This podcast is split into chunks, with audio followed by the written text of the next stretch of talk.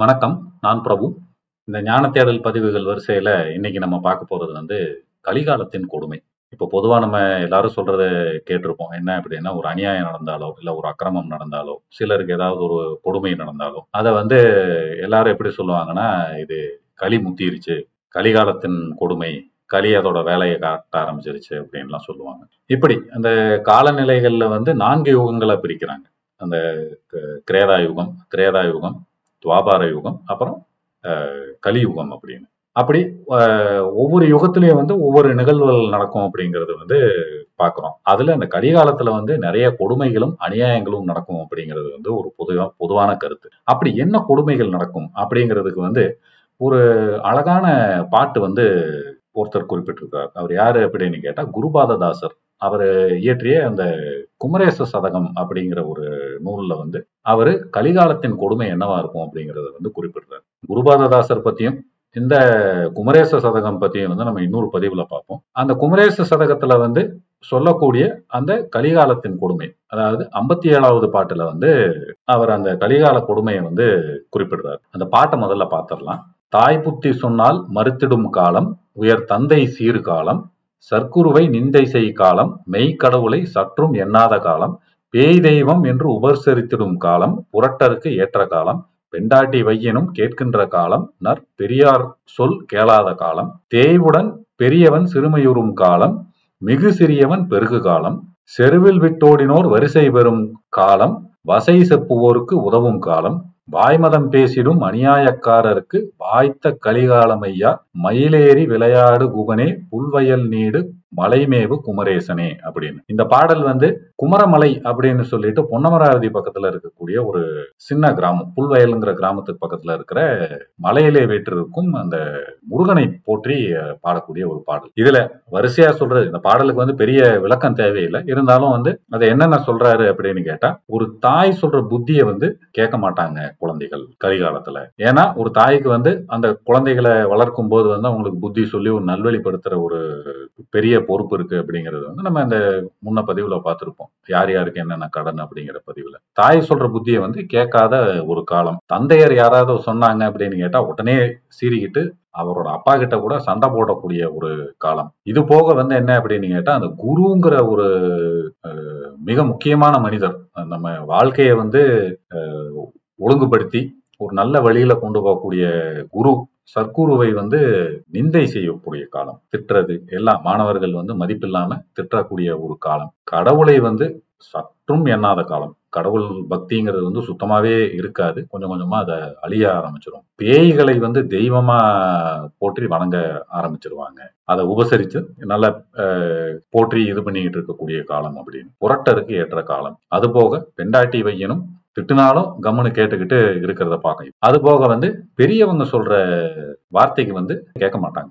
சிறியவர்கள் அதாவது ஒரு சின்ன புத்தி இருக்கிறவங்க வந்து அப்படியே நிறைய பெருகிட்டு வருவாங்க. ஒரு நல்ல பெரிய எண்ணங்கள் ஒரு தயால குணம் ஒரு நற்பண்புகள் அதெல்லாம் எதுவுமே இல்லாத ஒரு சின்ன சிறு புத்தி இருக்கிற மக்கள் வந்து பெரிய பெருகி கொண்டு வரும் காலம் வந்து கலிகாலம் அப்படி. அது போக போரில் வந்து முன்னெல்லாம் வந்து என்ன அப்படின்னு கேட்டா புறமுதுகிட்டு ஓடினான் அப்படின்னா அது ஒரு அவமானமா கருதுன காலம் இருக்கு. ஆனா இப்ப வந்து என்ன கலிகாலத்துல வந்து எப்படி வரும் அப்படின்னு கேட்டா அதாவது புறமுதுகிட்டு ஓடியவர்களுக்கு வந்து பரிசு கொடுக்கக்கூடிய காலம். அதே மாதிரி நல்லது புத்தி சொல்லி உதவி கேட்டா வந்து யாரும் இது பண்றது இல்லை ஆனா மிரட்டி கேட்டா அவங்களுக்கு உதவி பாஞ்சு போய் உதவி செய்வாங்க அப்படிங்கிற ஒரு காலம் தான் இது. அது மட்டும் இல்ல தேவையில்லாத வீண் வம்புகள்லாம் பேசிக்கிட்டு தெரியக்கூடிய அநியாய காலமையா இது அப்படின்னு சொல்லி அந்த கலிகாலத்தின் கொடுமையை பத்தி இந்த பாட்டுல வந்து குருபாததாசர் வந்து குறிப்பிடுறாரு. இது போக பார்த்தா மகாபாரதத்துல வந்து அந்த உபகதைகள்னு சொல்லி நிறைய இருக்கு. அதாவது அந்த அந்த மெயின் ஸ்டோரி மெயின் ஸ்டோரி லைனை விட்டு சில காலப்போக்கில் நிறைய கதைகள் ஒரு நல்ல ஒழுக்கத்துக்கு சில புத்திமதி சொல்ற மாதிரி கதைகள்லாம் வந்து நிறைய சேர்த்துக்கிட்டு வந்தாங்க. அப்படி ஒரு உபகதைகள்ல வரக்கூடிய விஷயம் என்ன அப்படின்னு கேட்டா இந்த கலிகாலம் வந்ததுன்னா என்னென்னலாம் நடக்கும் அப்படிங்கிறதுக்கு அந்த கதையில ரொம்ப அழகா சொல்லியிருப்பாங்க. என்ன ஆகுது? பாரத போர் முடிஞ்சுது. முடிஞ்சு தருமர் வந்து ஆட்சி பொறுப்புக்கு வந்துட்டாரு. வந்தபோது வந்து ஒரு வித்தியாசமான வழக்கு வந்து அவரோட அவைக்கு கொண்டு வராங்க. என்ன அப்படின்னு கேட்டா ஒரு ஆள் வந்து அவரோட நிலத்தை வந்து இன்னொரு ஆளுக்கு வித்திருக்கிறாரு. கொஞ்ச நாள் போயிருச்சு. அப்புறம் வாங்கினவர் வந்து அதுல குழி தோண்டி கிணறு வெட்டி மறுபடியும் அந்த இடத்த விவசாயம் பண்ணலாம்னு சொல்லி எல்லாம் பண்றப்ப வந்து அந்த குழி வெட்டுறப்ப வந்து அவருக்கு ஒரு புதையல் கிடைச்சிருக்கு. அப்ப என்ன பண்ணியிருக்கிறாரு? அந்த குழி அந்த வாங்கினவர் வந்து அந்த புதையல் எடுத்துட்டு வித்தவர்கிட்ட வந்து இதை பாருப்பா நான் உங்ககிட்ட நிலத்தை தான் வாங்கினேன். இந்த புதையலுக்கு வந்து நான் காசு கொடுக்கல. இந்த புதையல் உனக்கு தான் நியாயமா சேரணும். இந்த புதையலை வச்சுக்கோ அப்படின்னு. அப்போ அந்த வாங்கினவர் என்ன சொல்றாரு? இல்ல அந்த நிலத்தை வித்துட்டேன். அதுக்கு கீழே க- கிடைக்கிறதும் அதுக்கு மேலே விளையிறதும் வந்து வாங்கினவருக்கு தான் சொந்தம். அதனால இதுக்கு நான் உரிமை கொண்டாட முடியாது அப்படின்னு சொல்லிட்டு இருக்கிறப்போ இது இவங்களுக்குள்ள ஒரு பெரிய கிட்டத்தட்ட ஒரு சண்டையா வர ஆரம்பிச்சிருச்சு. சரி அப்ப இதுக்கு என்ன முடிவு அப்படின்னு கேட்டா தர்மர்கிட்டே நம்ம போய் நியாயம் கேட்போம் அப்படின்னு சொல்லி நியாயம் கேட்கறாங்க இந்த மாதிரி இதுதான் பிரச்சனைங்க. நான் வந்து பொருளை நிலத்தை வித்துட்டேன். அதுக்கு கீழே விளையறதும் சரி மேல விளையாடுறதும் சரி எல்லாமே வந்து வாங்கினவனுக்கு தான் சொந்தம். இது அவன் நிலம் அவனுக்கு கிடைச்சது. அதுக்கு நான் எப்படி உரிமை கொண்டாட முடியும் அப்படின்னு. வித்தவன் வந்து நான் நிலத்துக்கு நிலத்துக்கு தான் வந்து அவனுக்கு காசு கொடுத்தேன். புதையலுக்கு கொடுக்கல. அதனால புதையல் வந்து ஒரு அதிர்ஷ்டமா கிடைச்சது அது அவனுக்கு தான் சேரணும் அப்படி தருமருக்கு ஒரே குழப்பமா போச்சு. அடா என்னப்பா இது? இவ்வளவு ரொம்ப நல்லவங்களா இருக்கிறாங்களே மக்கள். இதுக்கு நான் எப்படி தீர்ப்பு சொல்ல முடியும்? ஒருத்தனுக்கு தீர்ப்பு சொன்னா இன்னொருத்தனுக்கு கஷ்டமாயிருமே அப்படின்ட்டு. அப்புறம் சரி இதுக்கு என்ன தீர்ப்பு சொல்றதுன்னு எனக்கே தெரிலப்பா இவ்வளவு தர்மத்தை கடைபிடிக்கிறீங்க அப்படிங்கிறப்போ அந்த ரெண்டு பேரும் சேர்ந்து ஒரு முடிவெடுத்தாங்களாம் சரி நாங்க ரெண்டு பேரும் ஒரு முடிவு எடுக்கிற வரைக்கும் வந்து இந்த பொருள் இந்த புதையல் வந்து உங்கள் பாதுகாப்புல இருக்கட்டும். என்னைக்கு வந்து நாங்க ஒரு முடிவுக்கு வந்து எடுத்துக்கிறோமோ அப்ப வந்து நீங்க இந்த புதையல் எங்களுக்கு திரும்ப கொடுத்துடலாம் அப்படின்னு போயிட்டாங்க. சில காலம் அப்படியே போச்சு. அப்புறம் மறுபடியும் அதே ரெண்டு பேர் வந்து அந்த வழக்க இது பண்ணி வராங்க. ஆனா என்ன அப்படின்னு கேட்டா இப்ப அப்படியே நேர்மாறா மாறிடுச்சு. வாங்கின ஆள் வந்து என்ன சொல்றான்? இந்த நிலம் எனக்கு வித்துட்டான் அவன். அதனால அந்த புதையல் வந்து எனக்கு தான் சொன்னோம் அப்படிங்கிறப்போ வித்தவன் வந்து என்ன சொல்றான் அப்படின்னு கேட்டா இல்ல நான் அவனுக்கு நிலத்துக்கு மட்டும்தான் வந்து விலை சொன்னேன். புதையல் இருக்கிறது தெரிஞ்சிருந்தா அந்த புதையலுக்கும் சேர்த்து நான் விலை சொல்லியிருப்பேன். அதனால புதையல் வந்து எனக்கு தான் சொந்தம் அப்படின்னு சொல்லி முன்ன சில வருடங்களுக்கு முன்னால இருந்த இதுக்கு இப்ப அப்படி நேர்மாறா வந்து சண்டை போட்டு வராங்களேன்னு உடனே தர்மருக்கே வருத்தம் ஆயிடுச்சான் ஏன்னா அது அப்ப வந்து ரொம்ப பெருந்தன்மையா சண்டை போடாம இப்படி வந்தீங்க? ஆனா இப்ப வந்து அப்படியே மாத்தி சொல்றீங்களே அப்படின்னு. அப்புறம் தர்மருக்கு தோணுச்சு இதெல்லாம் வந்து மொத்தமா இது என்னோட நாடு. அதனால நிலத்துக்கு கீழே கிடைச்சதெல்லாம் வந்து அரசாங்கத்தையே சேரும். இது அரசாங்க கல்லாவில் நான் சேர்த்த சொல்லிடுறேன். நீங்க ரெண்டு பேரும் போயிட்டு வாங்க அப்படி அப்ப இதையெல்லாம் பார்த்துக்கிட்டு இருந்த கிருஷ்ணர் வந்து சிரிச்சாராம். "அஹ், தர்மபுத்திரனே இந்த பூலோகத்துல இருந்து நம்ம கிளம்ப வேண்டிய நேரம் வந்துருச்சு அப்படிங்கிறாரு. ஏன் இதை வச்சு சொல்றீங்க பரமாத்மா? அப்படின்னு. ஒண்ணும் இல்ல. நீ தர்மன். நீ ஏன் தர்மம் மாதிரி பேசுற அளவுக்கு வந்து ஒரு நிலை வந்திருக்கு அப்படின்னு கேட்டா கலிகாலம் பிறந்துருச்சு. இனி நமக்கு இந்த பூமியில வேலை கிடையாது. நம்ம கிளம்புவோம் வா. அப்போ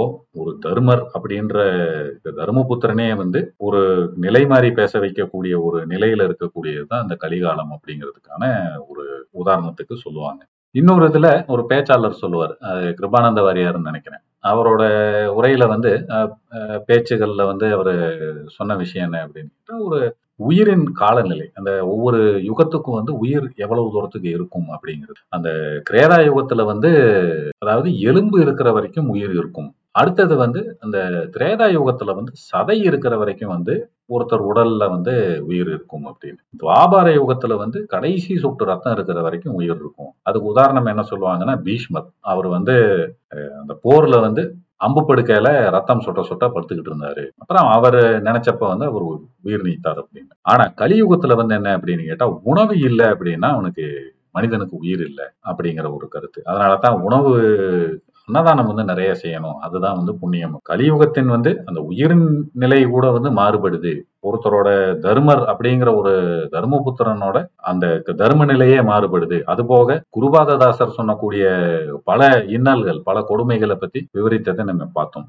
கலிகாலத்துல வந்து நம்ம பாவம் சேர்க்காம இருக்கிறதுக்கு அதோட விளைவுகளை வந்து தாண்டி தாங்கி நிக்கணும் அப்படின்னு கேட்டா ஒரே வழி என்ன அப்படின்னா பெரியவங்க சொல்றதெல்லாம் வந்து தர்மத்தின் வழி நிற்பதுதான் வந்து கலிகாலத்தின் கொடுமைகள்ல இருந்து நம்மளால காத்துக்கொள்ள முடியும் அப்படிங்கிறது தான் அதுல இருக்கிற கருத்து. இது மாதிரி இன்னும் பல பதிவுகள்ல இன்னும் நிறைய கருத்துக்களோட மீண்டும் சந்திப்போம். ஞானத்தேடல் தொடரும். நன்றி வணக்கம்.